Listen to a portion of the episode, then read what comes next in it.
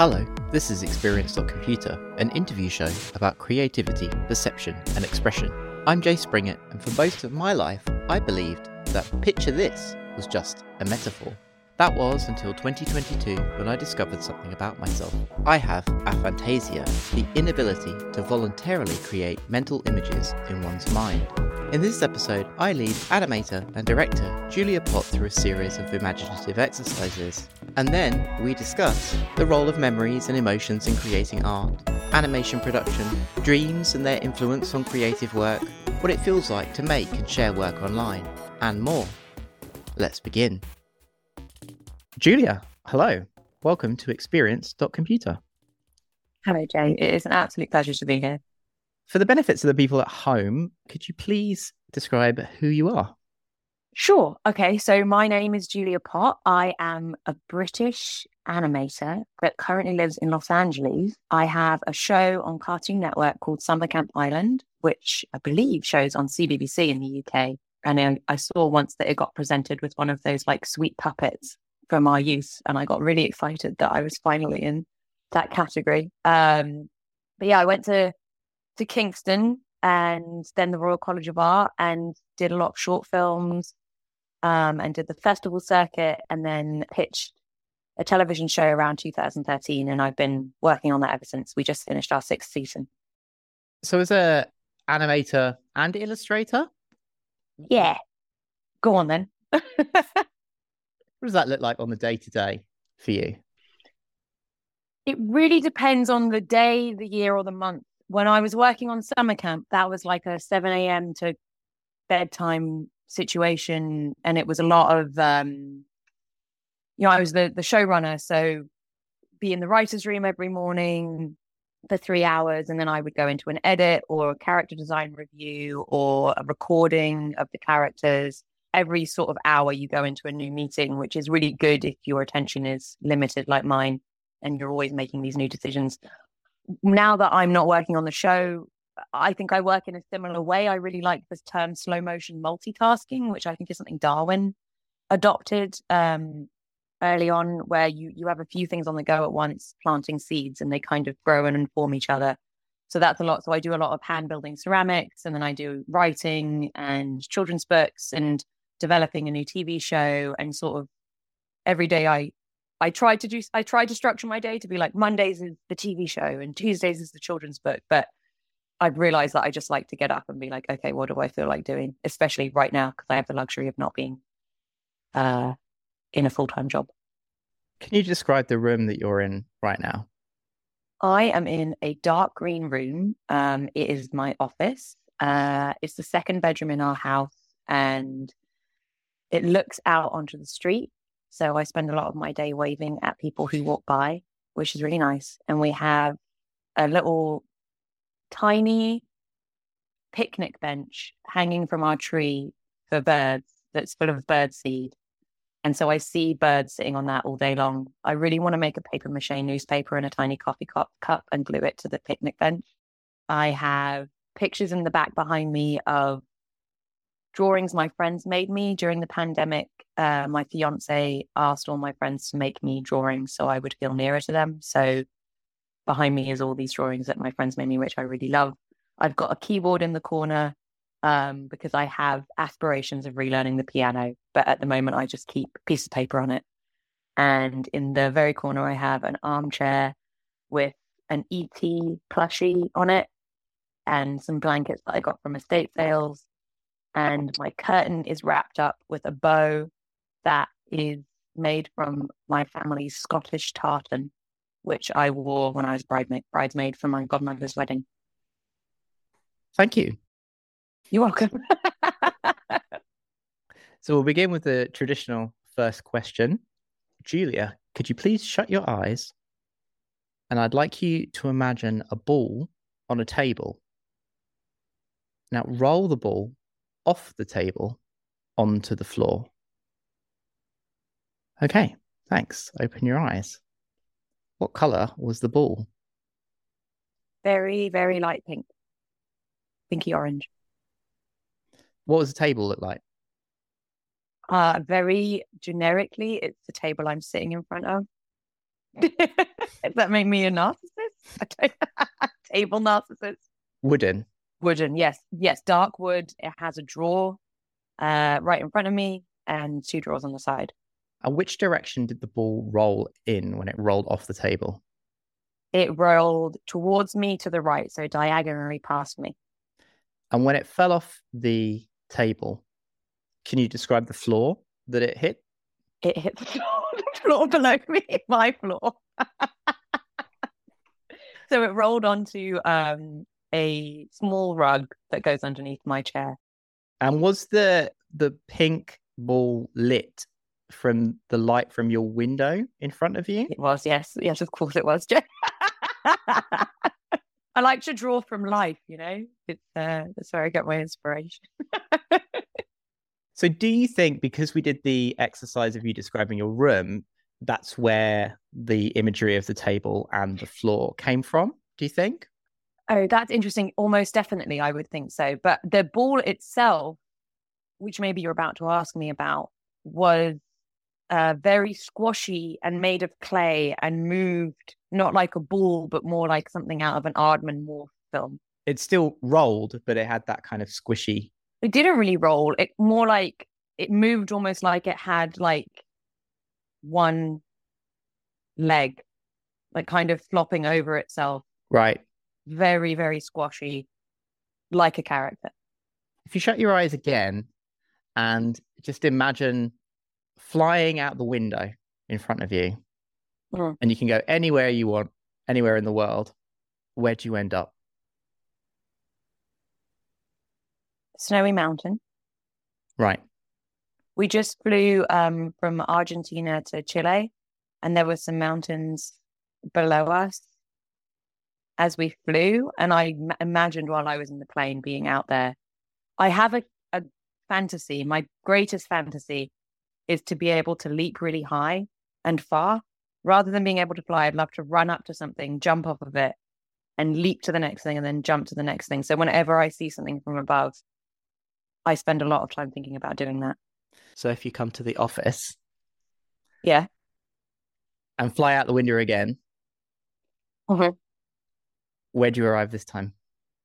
My office in Burbank, or this office? At the office you're in now clouds, and I'm seeing all the dogs from All Dogs Go to Heaven. Okay, and when you flew through the window, were you were you doing the leaping thing? What was going through your mind in order to yeah, get yeah, to yeah, the destination? Could go through the window like a ghost. Mm-hmm. And then as I got to the clouds, I kind of slid through the clouds like one would slide down a slippy slide at a children's birthday party. And then you arrived at the, the destination. I didn't arrive. I just kept going. Like, oh, your arms were scooping clouds, much like you would cotton candy. And the dogs from all dogs could everyone were waving at me because, as we've established, I'm a narcissist. Hi, Julia. all right, we should do one more. We should do one okay. more. This time, see if you can imagine instantly. If you can mm. just so it's like stepping through a doorway rather than yep. flying somewhere. Okay. Okay.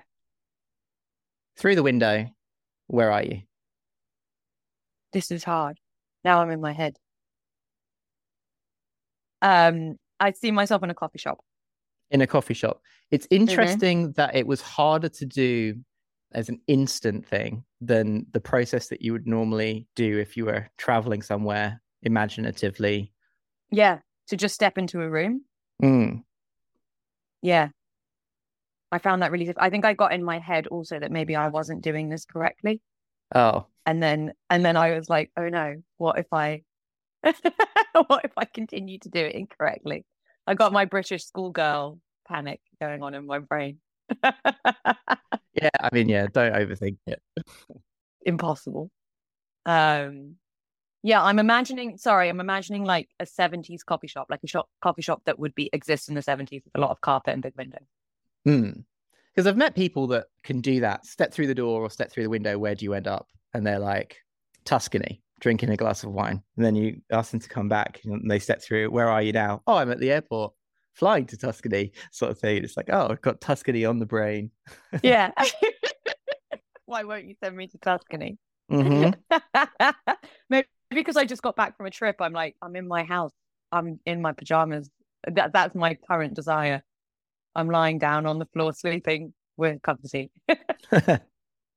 Rather than doing this weird interview. I'm having a great time. Okay. Well, now we're gonna eat an imaginary apple together. Lovely. So, if you could shut your eyes and imagine an apple in your hand, what does the apple look like? Purple. It's a purple apple. Mm. It's making me think about Snow White Hmm. because it's purple, which is a witchy color. Is it the ideal apple, or is it an apple with imperfections or whatever? Imperfections. It's a different apple.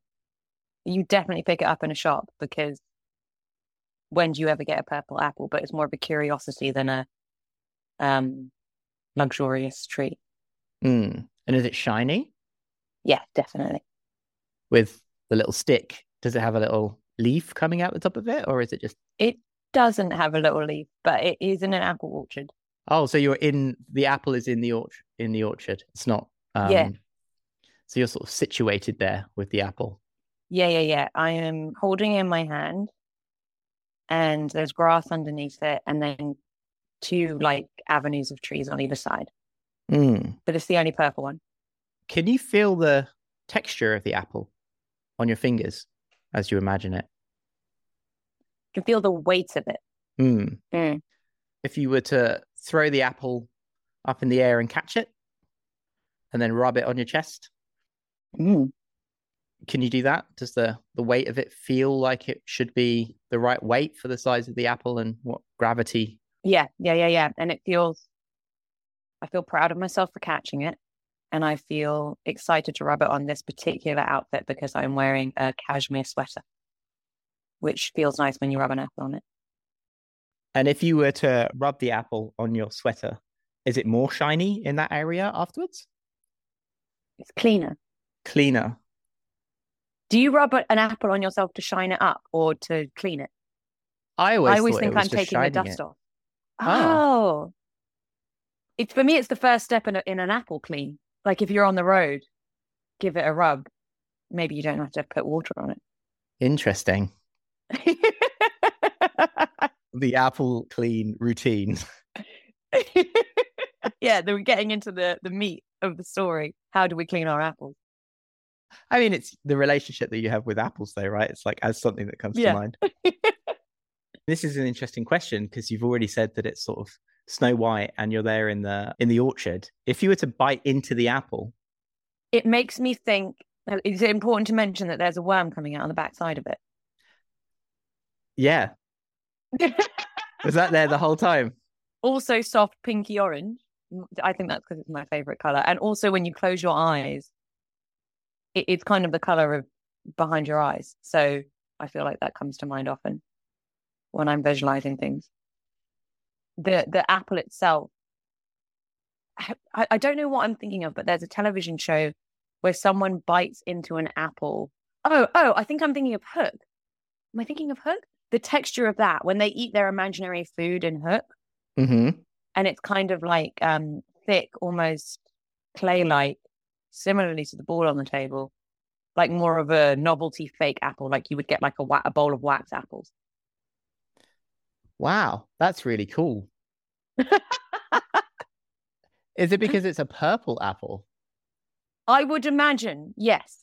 And also, I think when I think of things in my mind, similarly to being in the clouds with the candy floss, I think about the texture a lot and the tactile nature of things. And I think biting into an apple seems kind of, if I'm going to do it in my mind, it might as well be slightly elevated. Hmm. Did it have a sound? Yeah, yeah, yeah. Sounds like biting into an apple because that's a really good sound. The texture was completely different. Mm-hmm. So the sound wasn't consistent with the texture of biting into the apple with the crisp mm. crunch. Yeah, exactly. Crisp crunch in a soft interior. So it's like a sound effect for it. Yeah, exactly. yeah, I got a Foley artist in to do this. What about the taste of it? Nothing. Nothing. I, I think because in my mind, that texture is nothing. It's Mm. kind of like rice pudding is kind of a tasteless textural thing.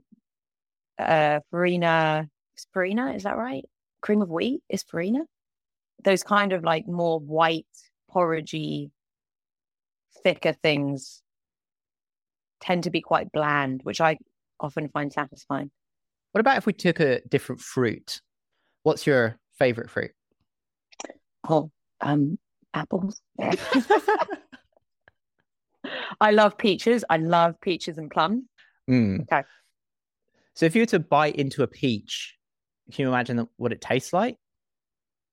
My first thought is biting into a an a peach that isn't ready Mm. because that is often how I bite into my peaches because I can't wait. Yeah. And so it has again the consistency. This one does have the consistency of biting into an apple and the subsequent disappointment.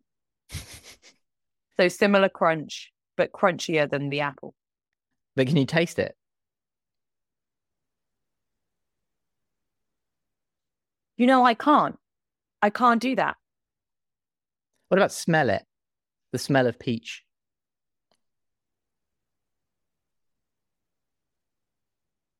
Yeah, I think I can imagine that more, but it took me a second. There any tastes that immediately come to mind that you can immediately recall? Cheese. Cheese. Mature cheddar. Oh yeah. Bit of sharp, mature cheddar. Definitely. Mm-hmm. Cheese and apple. um, I often taste, even though I'm a vegetarian, I often taste ham in things. So when I eat, I think honeydew melon, the taste, I taste ham. I get that as well. And I, You? yeah, Oh, yeah, no one ever agrees with me. I'm so glad you said that. yeah, I definitely get that. When I first became a vegetarian, I would eat honeydew melon because I missed ham. it was like, oh, great, Yeah, delicious. I, I can imagine the taste of it, of a honeydew melon, that sensation of the ham. It's kind of like at the back of your mouth, I guess. Like, hmm I love how much thought you've given to where the ham is in your mouth. where does the ham go? If you were to imagine like your favorite food, Yeah. can you smell it and, and taste it? Yeah, yeah, yeah. Spaghetti, bolognese. Does your mouth start watering? It does a little bit. Yeah, yeah, yeah. Now I'm thinking about garlic bread. Hmm. Yeah. Yeah, that sounds really nice. Just a little bit. Just a little bit of garlic bread. But like not not crap garlic bread, like when someone does it right. Yeah, like the best. So rare. I feel like that skill's been really lost recently. No one's been making a good garlic bread. Everybody's been too busy baking bread. Exactly, yeah. Take it to the final end, you know? So, not having a mind's eye, I can imagine the taste of certain foods, but I don't salivate from the idea of eating something.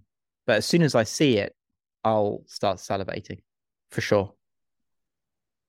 That's so interesting. Because with with aphasia, Aphantasia. aphantasia, oh my god. What's aphasia? What am I talking Aphasia about? is the inability to swallow. Oh boy. okay, well, um, please feel free to edit out any time I said aphasia up until this very moment, or keep it in. I, I will be humbled by it. Do you have sounds in your mind when you think of things? Yes. You have sounds, and then no taste. I can taste stuff. I can smell some things. Um, like right now, the first thought of the smell that came to mind is it's always cigarettes. Someone lighting a cigarette, Interesting. Yeah. standing next to them at a bus stop or something. You're like, mm, that smells so nice. Next question. Moving on. Um, can you remember something from your childhood that you remember really fondly? Yeah. Um, I really loved uh we got a new television when I was like seven and I loved getting in the box. In the box. In the box that the television came in, I I set up a whole thing in there. I, I used to get these dinosaur magazines delivered. So I just stacked them all up in the box, get in the box, lie on my back, close the box, read the magazines. Heaven. Was it the magazines that where you used to get the bones? Yes. And you made the, the, the, was it glow in the dark or was it just regular? I remember it being yeah, yeah, yeah, yeah. yeah I, I exactly as well. when you remembered that memory, mm. what was the first thing that came to mind? Was it the feeling of being in the box, or was it the box itself, and then you remembered being inside it? It was getting into the box, exactly where the box was, which was in the living room. Um, I really liked being in the box, knowing that other people were in the room, but I was inside the box. Mm-hmm. Um, so I remember that being a very important part of the box. It was the box sitting there with the, all the four flaps open, and me getting in from the left side. So, with that memory, can you still smell the cardboard? Yeah. I love the smell of cardboard and paper bags. When I moved to the States, I would just like get the paper bags from the grocery stores and just like huff them. I love it.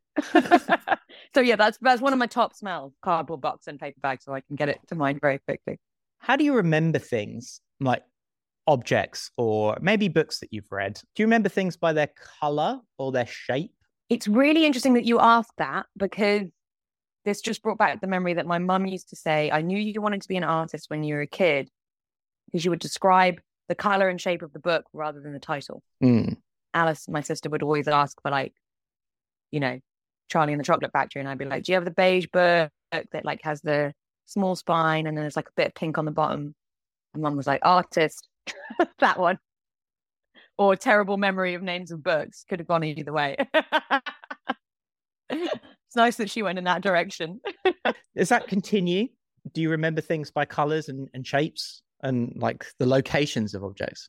Yes, I'm absolutely terrible with names of people, mm. books, movies, anything.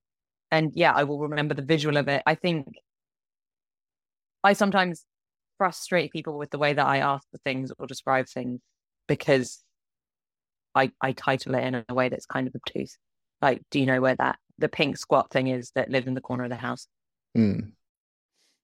Rather than just a vague thingamabob. Yeah, yeah. I like, do you mean, you mean the plant? yeah. like, yeah, yeah, yeah. nice. So, is that a lack of textual details? And by textual details, I mean like, obviously, there's a title. Can you picture one of your favorite books that you've read recently? Yeah. If you were to pick that book off of the bookshelf, can you remember whereabouts the scene that you're looking for is in the book? The scene, what do you mean, the scene? So you're you're remembering something that happened in the book. Yeah. And you're pulling it down off the bookshelf. Do you know roughly whereabouts it is inside the book, two thirds of the way through or half the way in?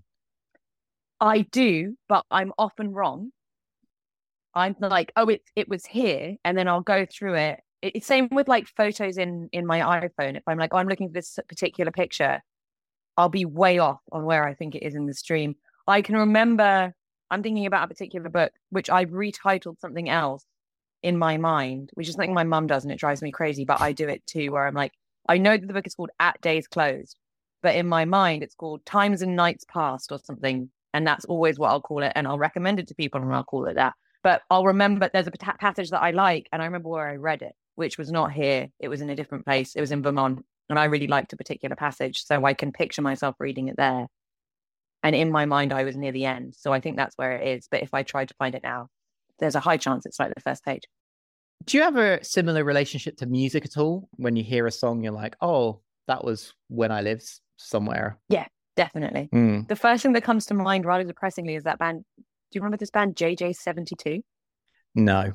Yeah, no, I don't think anyone ever heard of them. I don't know how I even found out about them, but I remember one Christmas, I every Christmas was usually a wash, and I would get like sequin art, and that would be it, or make your own soap kit.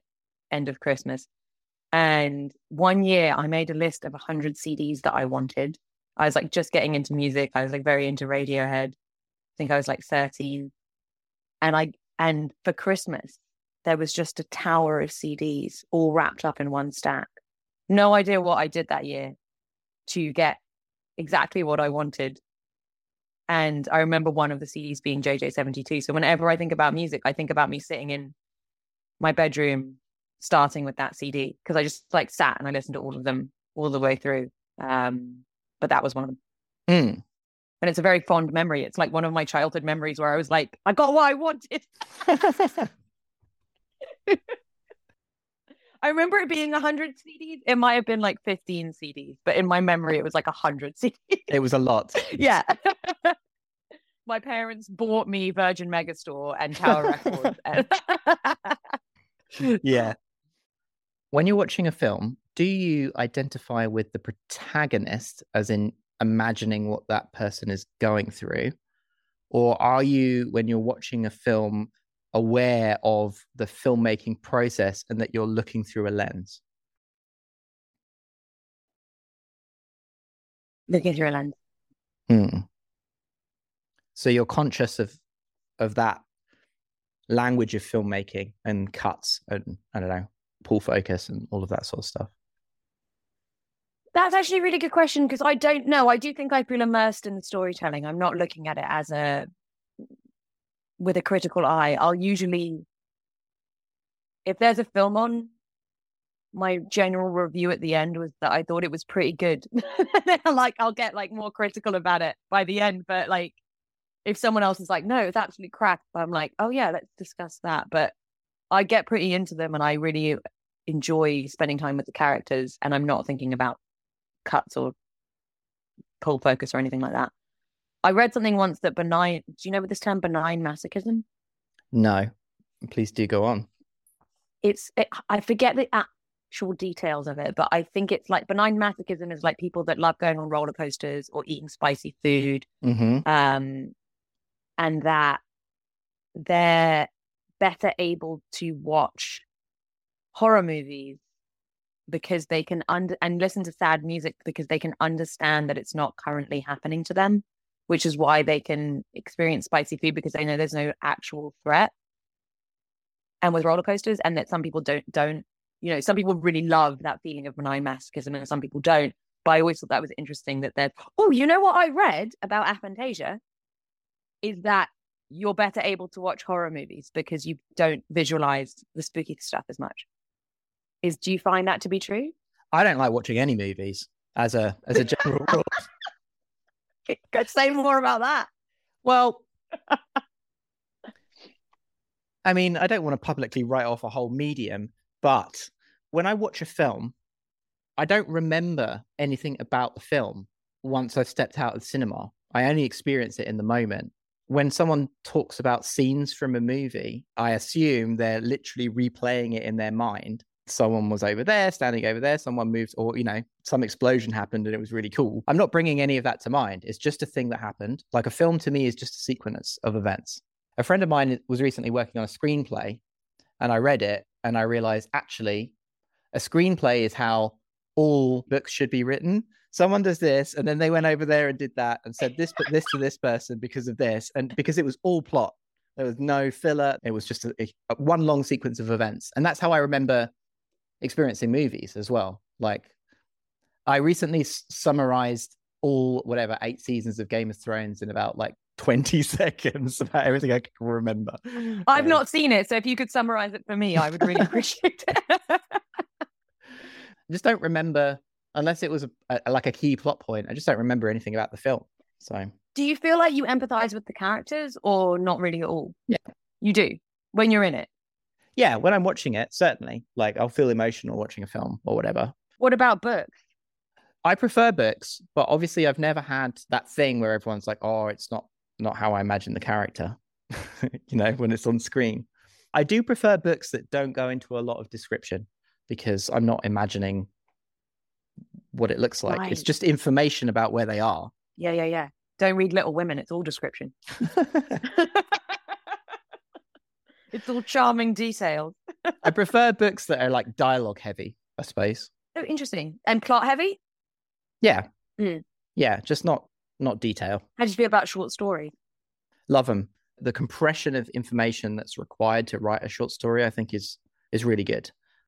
Yeah. And poetry, again, is that that further compression. That's interesting. because I feel like poetry is so like visual and immersive, and it, I find it fascinating that that's that's the one you resonate with most. Only if you read it out loud, though. Ooh. If you read it out loud, or if someone reads it to you. That's a bit cringe. Now, if I read it out loud. I only like it when people read poetry to me. and feed me grapes. in a garden. Um, yeah. Have you read George Saunders' book? No, I'm not going to remember the name. The the dog in the pond in the rain, or it's called, about Russian short story writers. It's so good. He goes through the short. He puts the short story in, and then he analyzes it and Mm. talks you through. It, I, I highly recommend it. You should have George Saunders on your show. It's brilliant. I'd love to. Yeah. You're listening to Experience.Computer with my guest, animator Julia Pott. If you're enjoying this episode, please rate and review the show wherever you get your podcasts. It really helps out with the algorithm. Thanks. Now back to the show.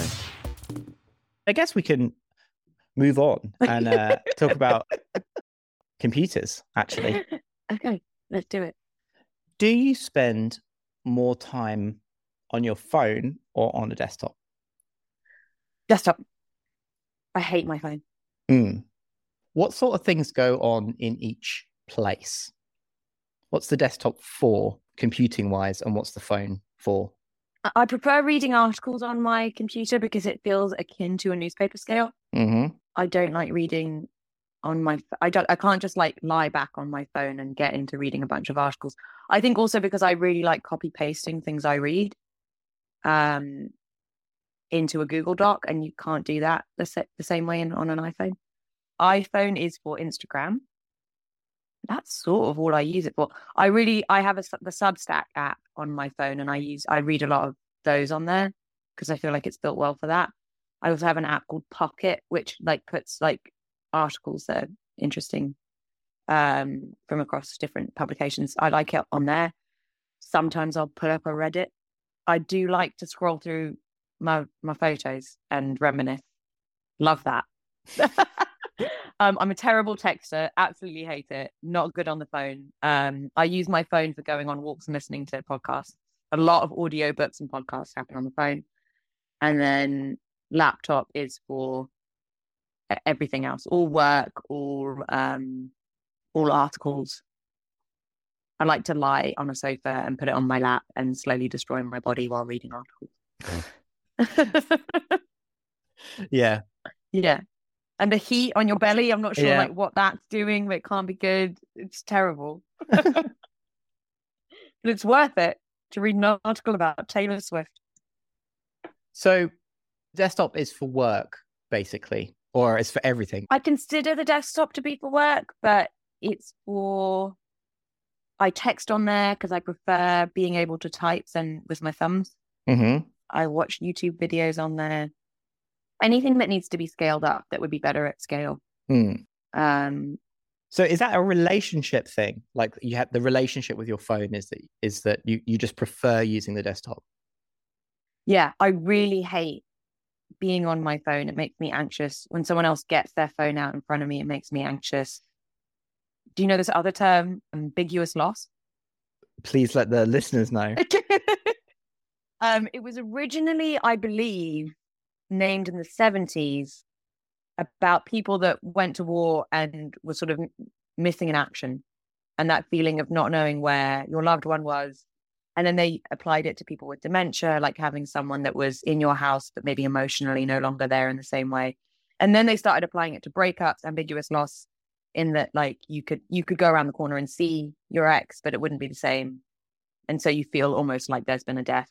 And then they started applying it to people getting their phones out at dinner, that like someone is emotionally completely absent but physically there.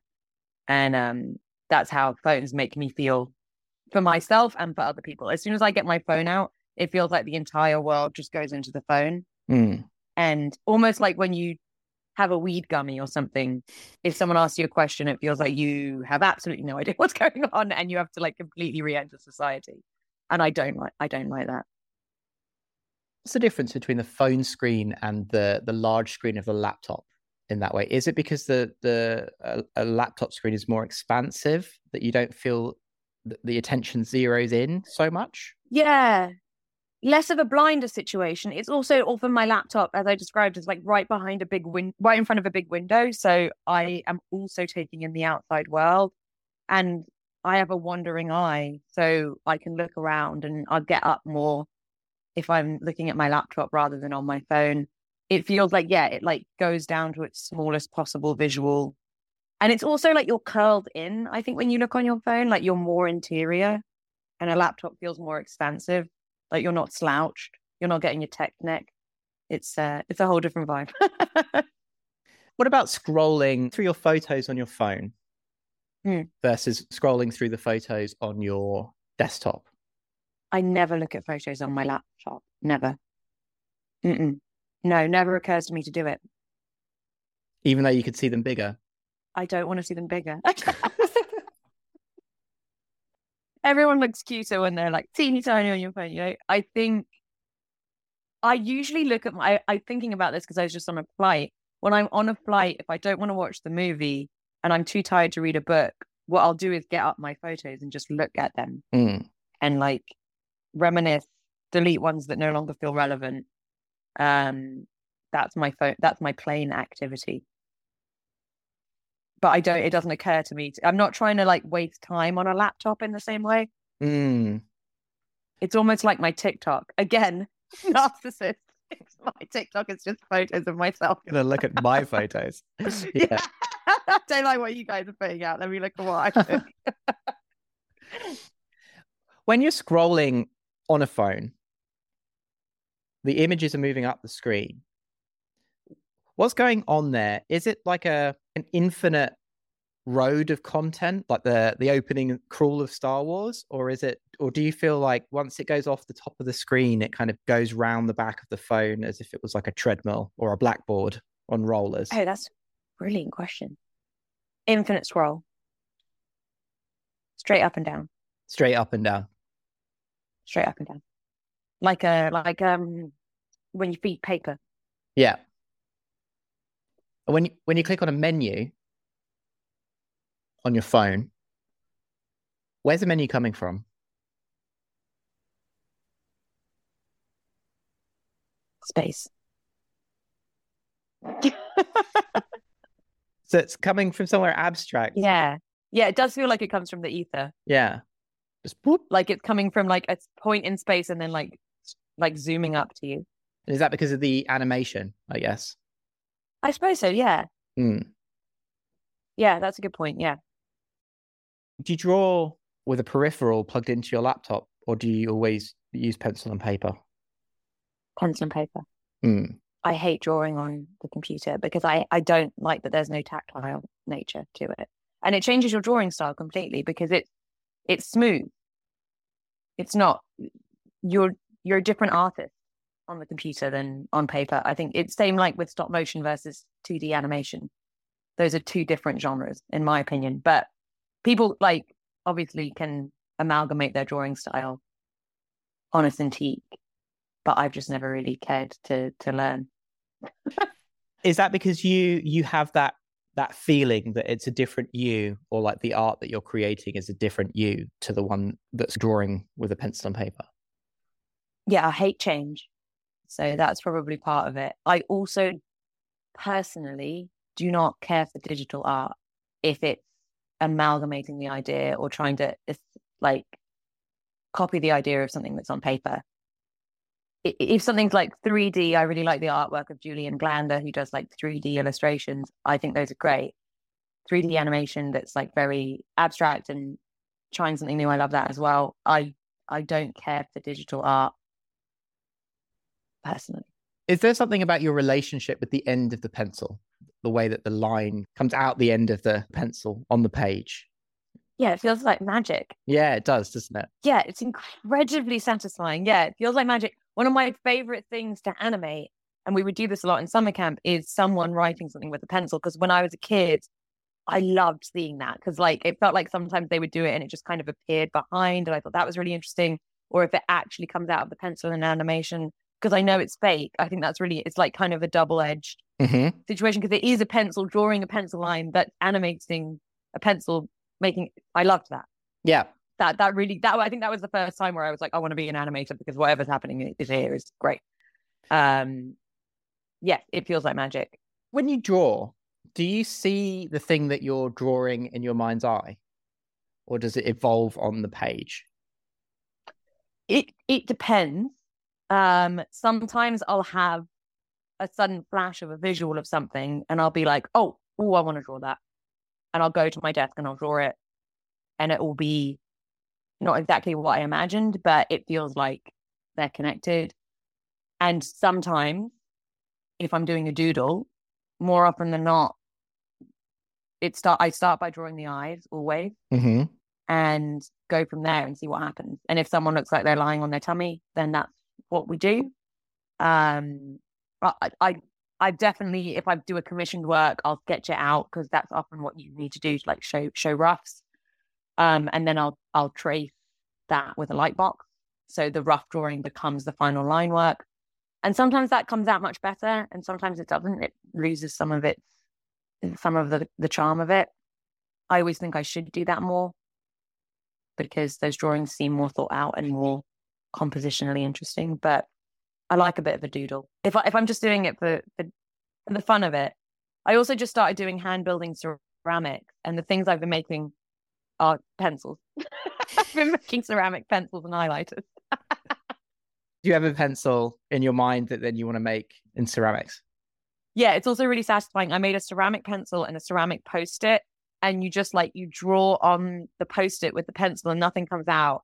And it has like a tinkling tinkling noise, which is really satisfying. I made like a ca- calculator that you can't press the buttons on. It endless joy. I made piano keys that you can't play.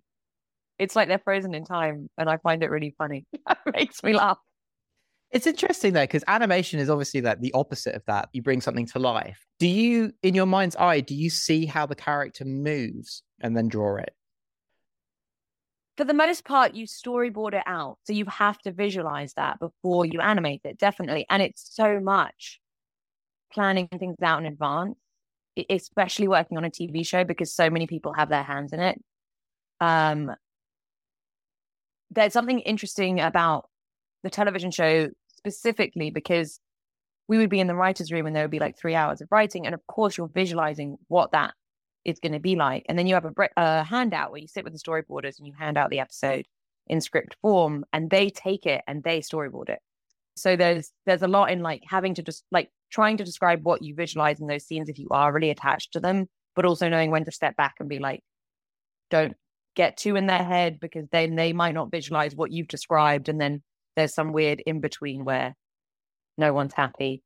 And le- in the beginning of making the show, it was a lot of like le- learning to let go of what I had visualized in my mind, so that when I went to the storyboard pitch, I wasn't like, oh, that doesn't look like how I imagined it, because often it would look so much better, and but you're so attached to the thing that you visualized. Um, yeah, but there's in my early short films, I would storyboard it, but I would storyboard them in a sketchbook, so it would have that kind of more fluid feeling and then I would often like because you do a lot, you do storyboarding and then you do keyframes, so it's like the poses of each character, and then you in between that. So it really is like building up a visual and trying to keep that fluidity, even though it's being quite rigid, is an interesting thing. If you drew a sketch of a character, maybe it was a new character from a doodle, could you then imagine in your mind's eye what I don't know when they turn their head? Yeah, yeah, yeah. Because there's that's part of the work of it because when, when you have a for like a main character in our show the character design will design a turnaround mm. and so they have to like it's very structured and there's so many notes back and forth because some because it can go so many different directions like this is what this person looks like in profile in my imagination like they have a cat nose so this is what it looks like and then you're like no no no no, more like this and it can get to like the tiniest line being shifted on Photoshop to be like their chin is slightly higher, and you're like, there, there they are, that's them. And and with the short films, totally different. I never did a turnaround because I was like, I wanted them to look different in every possible situation, and I want it to be more fluid.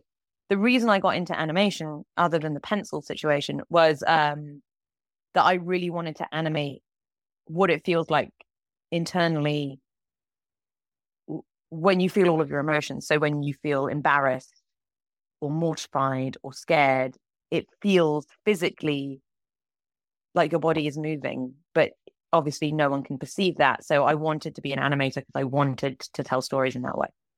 So you wanted to capture a feeling, not just as an image, but as a moving image. Exactly. Yeah.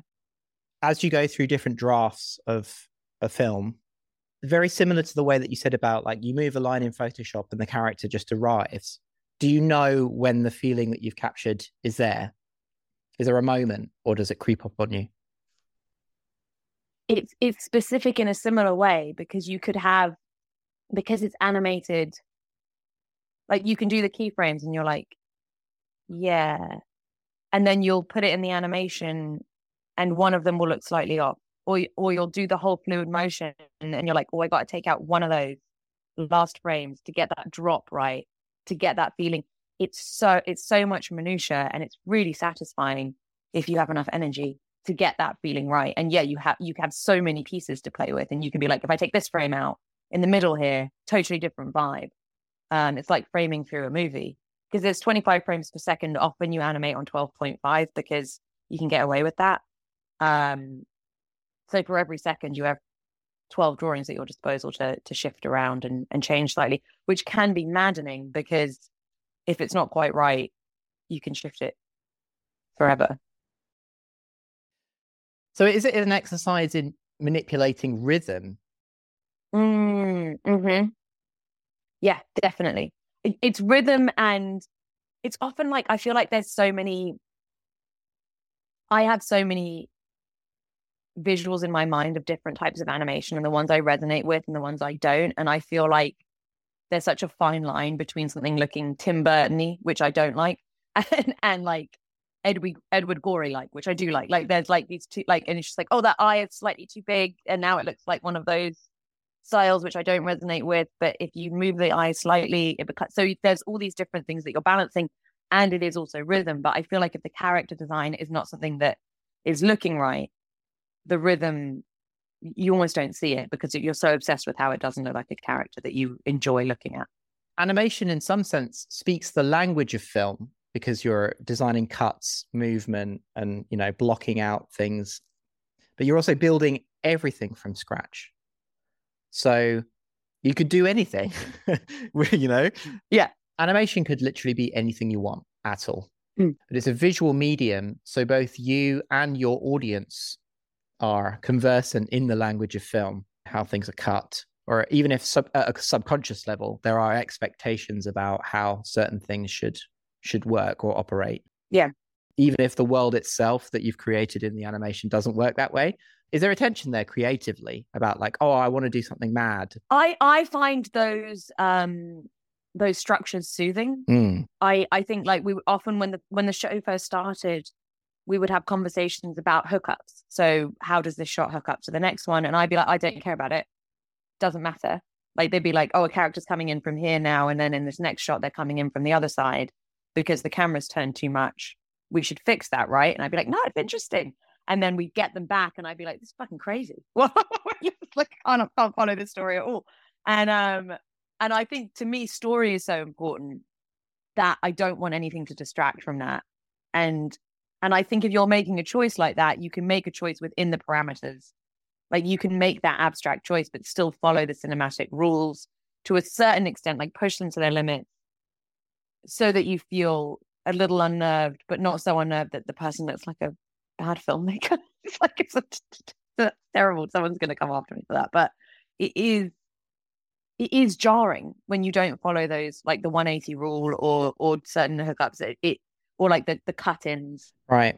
It throws you, and then you can't follow the story. And if that's the intention of what you're watching, that's great. But if you're trying to get someone to follow someone's journey, I think it's elegant to try and keep within those confines to a certain extent you're a voice actor on the show as well as in other shows as well, right? Let's talk about mm. that for for a second. Is there a difference between making work that's animated to other people's voices versus your own dialogue recording? That's really interesting. I something that's interesting in a record, which is not what you just asked me, but I always am fascinated by it, is that there's like a four hour session on a Thursday and you record everyone for the show. you will leave that recording absolutely exhausted because you're mirroring all their emotions as they're doing them from the from the behind the glass where you're watching them do it. If they're sad you can feel yourself and it's the same with animating. You do those expressions as you're drawing them and there's an exhaustion to it but you're also taking in how their face is working so that when the storyboard happens or the animatic storyboard happens first and then you do the animatic and you can revise the facial expressions to match the voices. So you're taking it in. For when i'm doing it it's easier yeah because i've I can do my facial expressions and I know what I did when I performed it because there's only, but it's also an interesting thing because it's not the same as what you asked either. But in my mind, I'm like, oh, I want to say it like this. And then I can't. I cannot get hit that tone or that level of sadness or the particular rhythm of what I want to say. Like I can't physically say it, but in my mind, it's great and perfect and hilarious, but I can't get it out. And that I always found that frustrating and fascinating that you can't let that align. But yeah, for facial expressions, for trying to trans transfer it onto the page, it is easier if it's my voice. Yeah. And when you're doing the voice acting, obviously you're you're watching the animatic or watching the storyboard with the beats and the pacing to get the dialogue out. Are you imagining being the little cartoon character?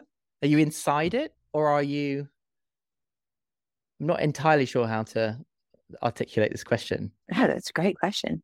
I think if I was yeah, I'll I'll I'll visualize being the main character because you're often also thinking about like mapping, like how do they fit into the scene, like what's the horizon line, like if like one character is approaching three other characters, I'm in the mind of the main character, and I won't think about it from the angle of the other three characters because that's not where the camera is.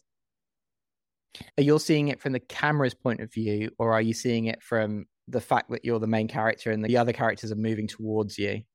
I think both. I think I'll do inside the character's eyes when I'm thinking about how they might respond to it. Like, oh, this is we need to punch this joke up. It's not quite working.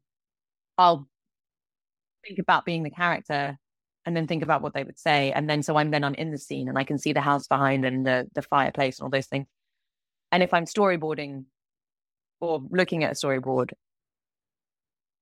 I think it still happens a little bit that you're inside the. I think you're more often than not inside the eyes of the character. Fascinating. What about when you're working with someone else's voice, like some of your earlier films, for example, where you have just the audio recording of someone, and that's the material in which you're shaping the the visual character around?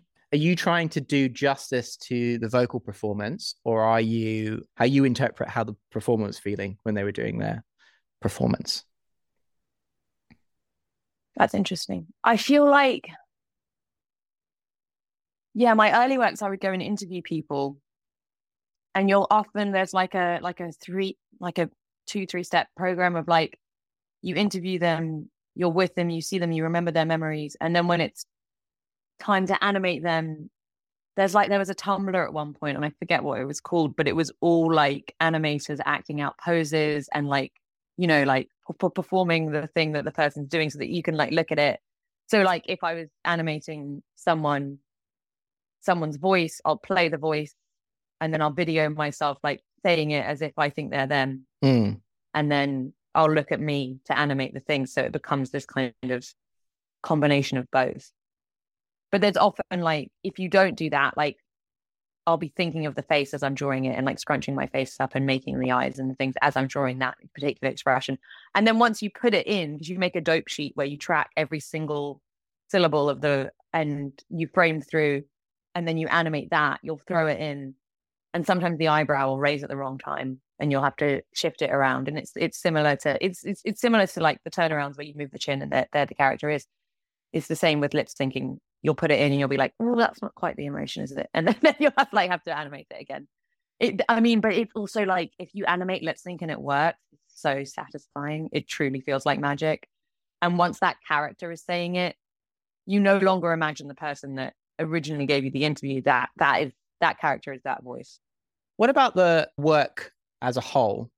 Do you feel like because you've created everything from scratch, in the same way as an author, I guess, but because of the me- the medium's different. Do you feel like everything that you were trying to convey making the film, the feelings are reanimated literally from the moment the beginning of the film starts to the end? like have I successfully transcribed my emotional state into the film? Yeah, like a vessel, let's say, that's alive whenever you press play. I mean, it's the ultimate challenge. I think that's what everyone's trying to do with filmmaking is to be like, this is how I feel. Did I share that with you properly? and um, it sometimes I think that I'm often I like to wallow and feel sad and in like safe spaces and I like to make films that that's kind of do that as well. And so while I would love for someone to feel happy and get the happy emotions right, if I can make someone get the devastated emotions, like if I can have someone like welling up at the end of something or feeling that feeling of fear, or like it's often like eeriness and sadness. Those are the ones I want people to feel. If that comes through, I'll feel like it's successful.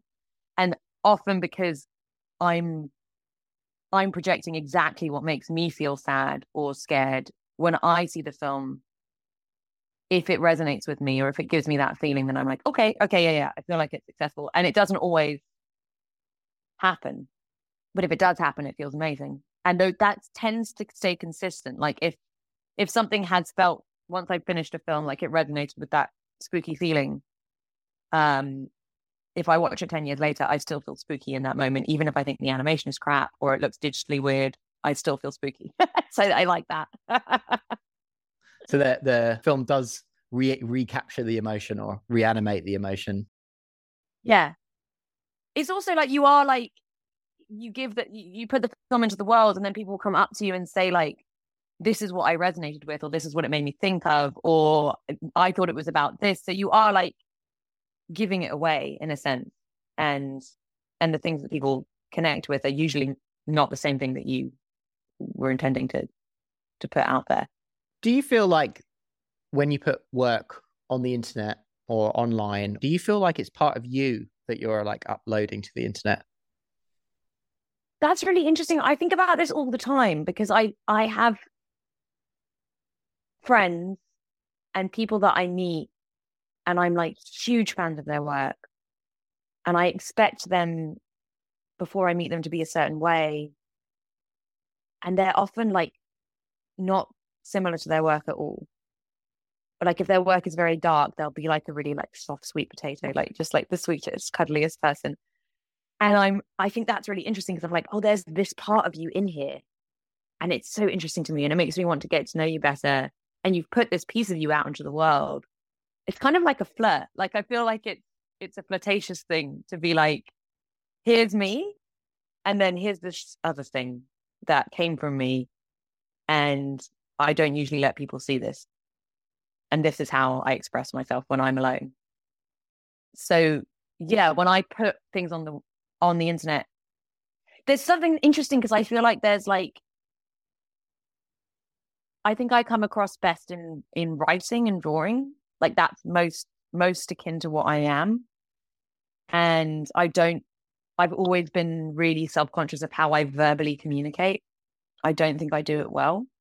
So often if someone sees some of my artwork and they really resonate with it and they're like, oh, I'm surprised to see that coming from you, or I didn't know you were interested in that, that makes me self conscious because I'm like, oh, well, then I'm not verbally presenting myself appropriately because that the written version is actually, or the animated version is actually what I'm like. Your career sort of started putting films on YouTube, what, 12 years ago, 10 years ago, something like that? Thousand years ago. Yeah. Yeah, a thousand years ago. Yeah. Do you feel like that person is you at that point in time or is the that work still you? Definitely not still me. That person in t- it's funny because i feel like i resonate more with me as a five year old which i imagine is common for a lot of people than i do with me as a 21 year old i like feel like the clumsy stumbly loud person that said the wrong things as a five year old and then at 21 i became like very shy and when I watch like video interviews with me at that time or the work I made, it's like timid. And I know that I'm in my memory, like very scared of the world, of talking to people, incredibly introverted. Um, never took phone calls. When I first put stuff on YouTube and it went on the front page, I started getting emails from people wanting to work with me and they'd be like, let's just hop on a phone call and we can discuss it. I would not take the job because I didn't want to get on the phone. I was like devastatingly, cripplingly shy. And so when I think back on that person, I don't know them Mm. in the same way. I like feel like sad for that version that version because I know how scared she is. But the version before all of the editing comes in, where like when you hit like seven years old and you're just like, oh, actually, I'd like to be this way. That version is the version I I resonate with still, and I know is in here, even though I still have moments of being very shy and being, feeling very introverted and overwhelmed. I I think that that core person is who I think of when I think of myself now. But that person's work still resonates with you and makes you feel a certain way. My earlier work, no, Belly, I my my work from the Royal College of Art, yes, I still resonate with that. Um, but that is about me being a kid. Like that's derived from the age where I feel like I connect. so there's an interesting, yeah. I feel like my earlier work is a lot like sweeter, and I don't consider myself to be particularly sweet. And it's also just like you're getting, you're like working a muscle. You're like seeing what works, what sticks, what resonates with you there's also like something so freeing about that beginning piece of artwork because you don't know what kind of filmmaker you are yet or what kind of artist and you're not trying to like top yourself or or do a better job so there is even though i felt quite shy i also felt really free Mm. and i no longer feel that way so i think that's also something that i can't connect with that freshness So that's successful work. What about bad work? oh god Leah, let's talk about bad work I mean, obviously, everyone makes bad work. It's just the what it means to be an artist. But Yeah. um, is it because the thing that you were trying to do with the work never appeared or snapped into focus? You're still moving the lines around in Photoshop. Yeah, I feel like that every day, you know, it, depends on the day because I feel like there are certain days where you just can't get it, and there's there's no way. I usually give up on those days because I used to push through, and it would just make me feel really sad Mm. and like a bad artist. And I think there's like there's something to now, like if I sit down to draw and I'm like three drawings in, and I'm like, oh, yeah, it's not today is not the day, and I'll go do something else. And it's kind of like a nice release because you're like, okay, today's not the day. Sometimes I did not have that luxury, especially on the show. Like you don't have the luxury to be like, sorry, producer, today's not my day. I'll see you tomorrow. Um, and so you have to live with those like crummy drawings or crummy ideas. And that's like, especially with the show, those follow you through to the very end. If there's something in there that like you drew a hand or whatever, or you did a cleanup thing for something, like that's there forever. If you couldn't get on top of it. And then when it came back around, it was too late to get on top of it. And when it doesn't come together, yeah, I think it is like, I think it's also like some days I feel, yeah, really sharp, depending on whether or not I didn't drink the night before, or I have a good night's sleep, or I'm not feeling poorly, like, and it, it's all part of it. And also, like, when you're younger, I think you think your art is much better than it is. And like looking back at art from that time, I'm just like, oh God, this is absolutely horrifying. But at the time, I thought it was good. And so, like, so what's the, um, and then there's that feeling, I think someone told me recently, I thought it was really helpful because some people like connect with pieces of artwork that I've done that I think is absolute trash. And someone will be like, hey, this illustration isn't on your website anymore, but I would love to get a print of it. And someone once told me, especially like if you have a meal and someone puts the meal down and they're like, it's terrible, I didn't do a good job, and you like the meal, then you feel foolish for liking the meal because that person doesn't like it. Does that make sense? Yeah.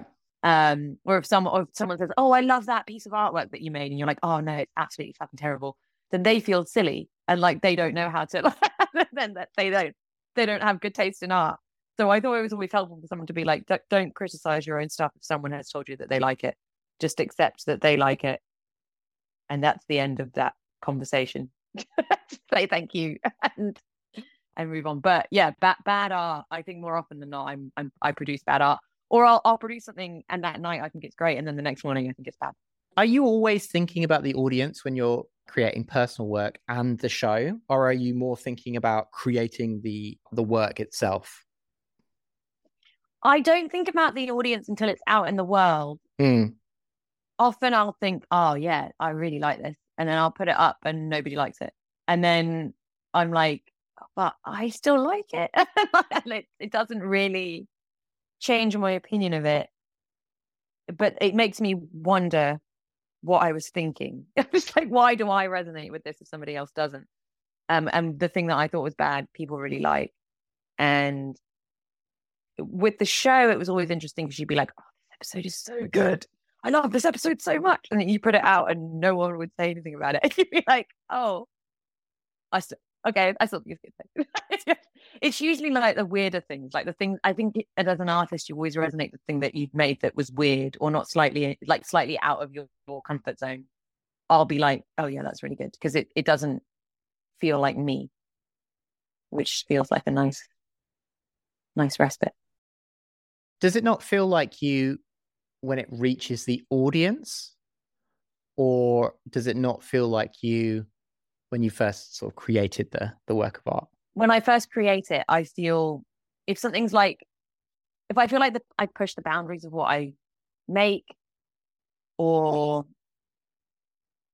I've gotten like I've drawn the leg in a way that I've never drawn it before. I'm like, oh, this drawing is great, and I love it, and because it's outside of me slightly.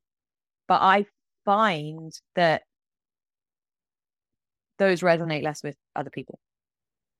In a really early interview that you did, the person that you said that you don't connect with anymore, you said you said that your mum used to get you to draw your dreams when you woke up.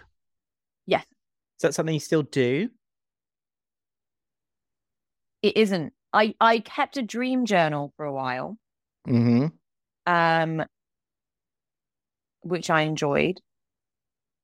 I no longer draw my dreams, no, but I bet it would be incredibly satisfying to do so. I recently heard that it's stored in a part of your brain that's such short-term memory that that's why by the afternoon you can't remember them at all. So if you don't write them down or draw them right in the morning, that's it for that. Mm. Do you? What happens when you dream? I think I have visuals, but I don't really know what visuals are meant meant to be to meant to look like. like imagining an, what an apple looks like. But yeah, I mean, go over here, someone says something to me, weird stuff happens, like dream logic. Ha- you know what I mean? It's it's still dream, yeah, dream. you know, it's still a dream. yeah. I was interested in whether you think drawing what you've seen in your dreams is different from drawing what you see in your mind's eye and putting that on the page. Are they different sources? Well, yeah, because a dream is a whole world. Like you're trying to draw something that felt like you got to live a different existence for what feels like days. Mm. I feel like if you're trying to draw a particularly intense dream, you're trying to draw a whole movie. And I think with like, if I'm like, oh, I want to draw a bunny sleeping on a desk, it's just a still, it's frozen. And if if it's something that's visual, then I'll animate it. It would be amazing if I was getting up every morning and animating my dreams, if only. um, but yeah, that's yeah, different, completely different. Do you think that the place that dreams happen is similar and related to the mind's eye, or are they different mental spaces? No, it to me it feels more like um putting on a an oculus going into a dream. Okay. Or going into a phone, like that feeling of like mm everything's gone. Complete. Complete. Yeah, you're completely immersed, audibly. Every sense is completely stuck in that place. And with your mind's eye, it's like you're trying to be in two places at once because you can feel what it's like to be sitting in the space that you're sitting in, what it's like to look out the window, what the smells are in the room you're in, and then you're trying to imagine something else at the same time. See, that's how I remember movies. that you're trying that you're sitting in two spaces. Yeah, that I went to see Star Wars. Yeah. And there was someone who had all their coats like piled up on the chair next to me and like the, the detail of the experience of being in the cinema is is like co-located with the memory of watching the film oh that's really interesting So you're not like totally absorbed. No, I'm just sitting there watching a film in a big room. How do you feel about someone eating popcorn next to you? I guess it depends if on how they're eating. I did a podcast about this in my other show. I've got really vivid memories of playing Dungeons and Dragons in a kitchen at university. Why do you think specifically that? I mean, it's strange because it's not like it's in my mind's eye, it's just a memory. And I have a memory of a really smoky kitchen, overflowing ashtray in the middle of the, the table with all the beer cans around. But I also have the memory of being in Ankh Morpork because we were playing the Discworld RPG and, you know, running down the cobbled streets. It was a very vivid memory, but I wasn't visualizing anything at the time. It was just a story that was happening. I wonder if that's because it's Dungeons and Dragons where you play like the story on the table, or Dungeons and Dragons a video game. No, where you're where you're sitting around a table, yeah, performing together. It's almost like theater. Like you're you are immersed in that story and you're playing that character. I wonder if that's like the perfect aphantasia combination of visual reference. Like Pen Ward, who made Adventure Time, would use the D and D form of storytelling often to like tell. It, it, I think this is right to tell the stories of Adventure Time, like how you like pick the characters and choose the scenario. And I think D and D is like such a popular form of storytelling with artists because it is so immersive. Mm. Um, and I wonder if that just hits the sweet spot for you. But then I now wonder whether all the people that I used to play D and D games with had their mind's eye going all the time, imagining where they were, sort of thing, rather than just operating on the information given. Yeah, probably. Yeah. Crazy. Have you ever done like one of those immersive theatre experiences? Like I went to one in in Greenwich when I was back, called like Troy, I think it was. Um, The Punchdrunk. Yeah. I, uh, the last one I went to was Drowned Man, which was quite a while ago. Oh, I don't know that one. But yeah, I have been to. Um, Do you like them? Do does that feel? I really like those experiences. Yeah. Yeah. I'd really like to go visit that Star Wars hotel. I think that's cool. What Star Wars hotel? Apparently, Disney have built a hotel that's like a Star Wars space station that you can go stay in, and it's like LCD screens. So you walk around and you look out the window, and there's like spaceships flying by. In California or in Florida? I have no idea. In Japan? Somewhere- Yeah. Oh yeah, that sounds great. That's yeah, because like I I wonder because it, it sounds like cinema is like distracting because there's two narratives. But if you, for immersive situations where the whole point is that you're immersed in in the situation, I wonder if that would be like particularly brilliant for you. Yeah, yeah, definitely. I've done quite a bit of improv and stuff like that. Honestly, finding out that everyone else is imagining squares and cubes and colors and stuff is it's really it's really quite something to to realize. I think I was thinking about this today. I was talking to my friend. I was saying that we were going to talk on the phone, and I was thinking about how, with the whole solar punk thing, like it's so much visualizing a future. And do you think that you resonate with that more because it's an external thing? Or do you find, like, how does that work with aphantasia? Because it's so much imagining what a future might be like. This is something that quite a few people uh, have asked me to write about or speak about actually. And I'm not entirely sure, but looking through my writing, I've always called for people to imagine brighter, better futures. But I've always personally said that I think about how I want the future to feel rather than imagining what it would look like, if that makes any sense. Yeah, that's lovely. How do you want it to feel? Safe, warm, not as in um, Not too warm. 1.5 degrees warming. um, the joys of life, you know, these are the, the the futures that we should be imagining. when you say the joys of life, what what are the first things that come to mind? Singing, laughing, eating together is something that I really enjoy. You know, the the natural human things, telling stories. Yeah. Yeah, that's Yeah, the yeah, yeah. that's the future that I want. I'm in. That sounds great. How how do you how do you imagine computers in the future? I personally think that computers will. our relationship to them aren't all consuming because the things that are inside the computers aren't after every second of our attention. Mm. I would like them to facilitate relationships. That's what you think will happen, or that's what you would like to happen? That's what I would like to happen. yeah. The future might just be like old people in old people's homes with VR being fed Huel inside Zuckerberg's metaverse. A thousand percent what the future will be, yes. Which is horrifying. What's your thoughts on that we're already in a simulation? Are you on board with that? Do you subscribe to that or no? No, I, I think that whole line of that whole line of thinking is just like the the human impulse to explain whatever's going on with whatever the newest technology is. You know, before that we thought we were in a mechanical watch. Wait, what? Well, at the beginning of the Enlightenment, there's the the metaphor for God is that he's the watchmaker, and that we're in a a wind up machine that's just. I don't know this. It's like the argument for the universe is that if you were to be walking on a hill and you find a pocket watch, and it's just such a perfect object that is ticking and so complicated that it must have had a creator. That's the argument of the the universe. That's really interesting because I feel like time is like the most human manufactured thing. Like a watch. It's, it's like the least un, least godly thing you can think of. Yeah, yeah, one hundred percent. Yeah, the demiurge created the time. I love that so much. Anyway, speaking of time, Yeah. Yeah. I've got one last question. Okay.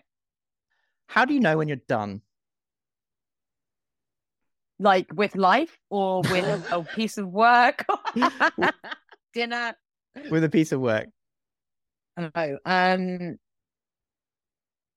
well, it's different poten- depending on the project. With summer camp, it, you had a schedule, so you had to be done at a certain point unless you begged for an extension Hmm. if you were particularly attached to an episode.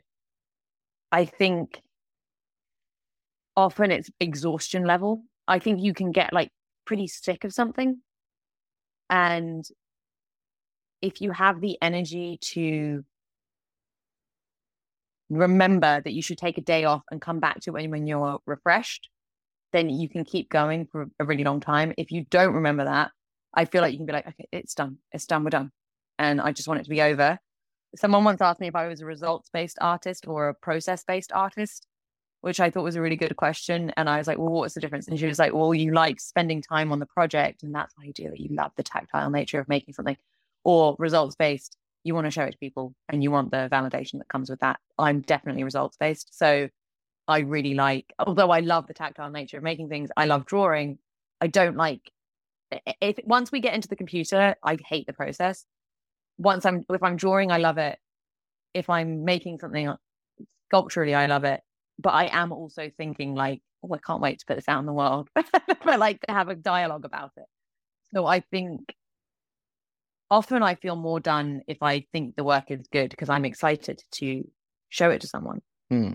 If something's bad, oh, it's hard to know. I tried to I tried to quit working on Belly a few months before it was done because I just didn't want it to exist. I thought it was really bad and I didn't see the point in three more months. And I spoke to my teacher at the Royal College and she was like, Well, you could just work on it for three more months and have a film, or you could have wasted the last seven months of your life and have nothing. it's like, well, yeah, that's really good advice. And so I finished it and um yeah, it's uh it's hard to know. I mean, I think someone has to give me a timeline Hmm. to know when something is done. So did you finish a lot of work? I've just spent the last five years finishing a lot of work because we made 120 episodes because I had to contra- contractually. I I enter into contracts a lot. Like a lot of my work is payment based. So yes, I finish them. i i yeah, I have a tendency to. I I am a completionist. I like to finish them. when I'm reading a book, I'm often thinking, "Oh, I can't wait to write in my diary that I read another book."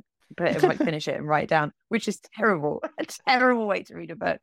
And I'm also enjoying the book, but I'm like, oh, Mm. when it's finished, I can write The Hobbit. And I'll be like, yeah, I wrote The Hobbit this year.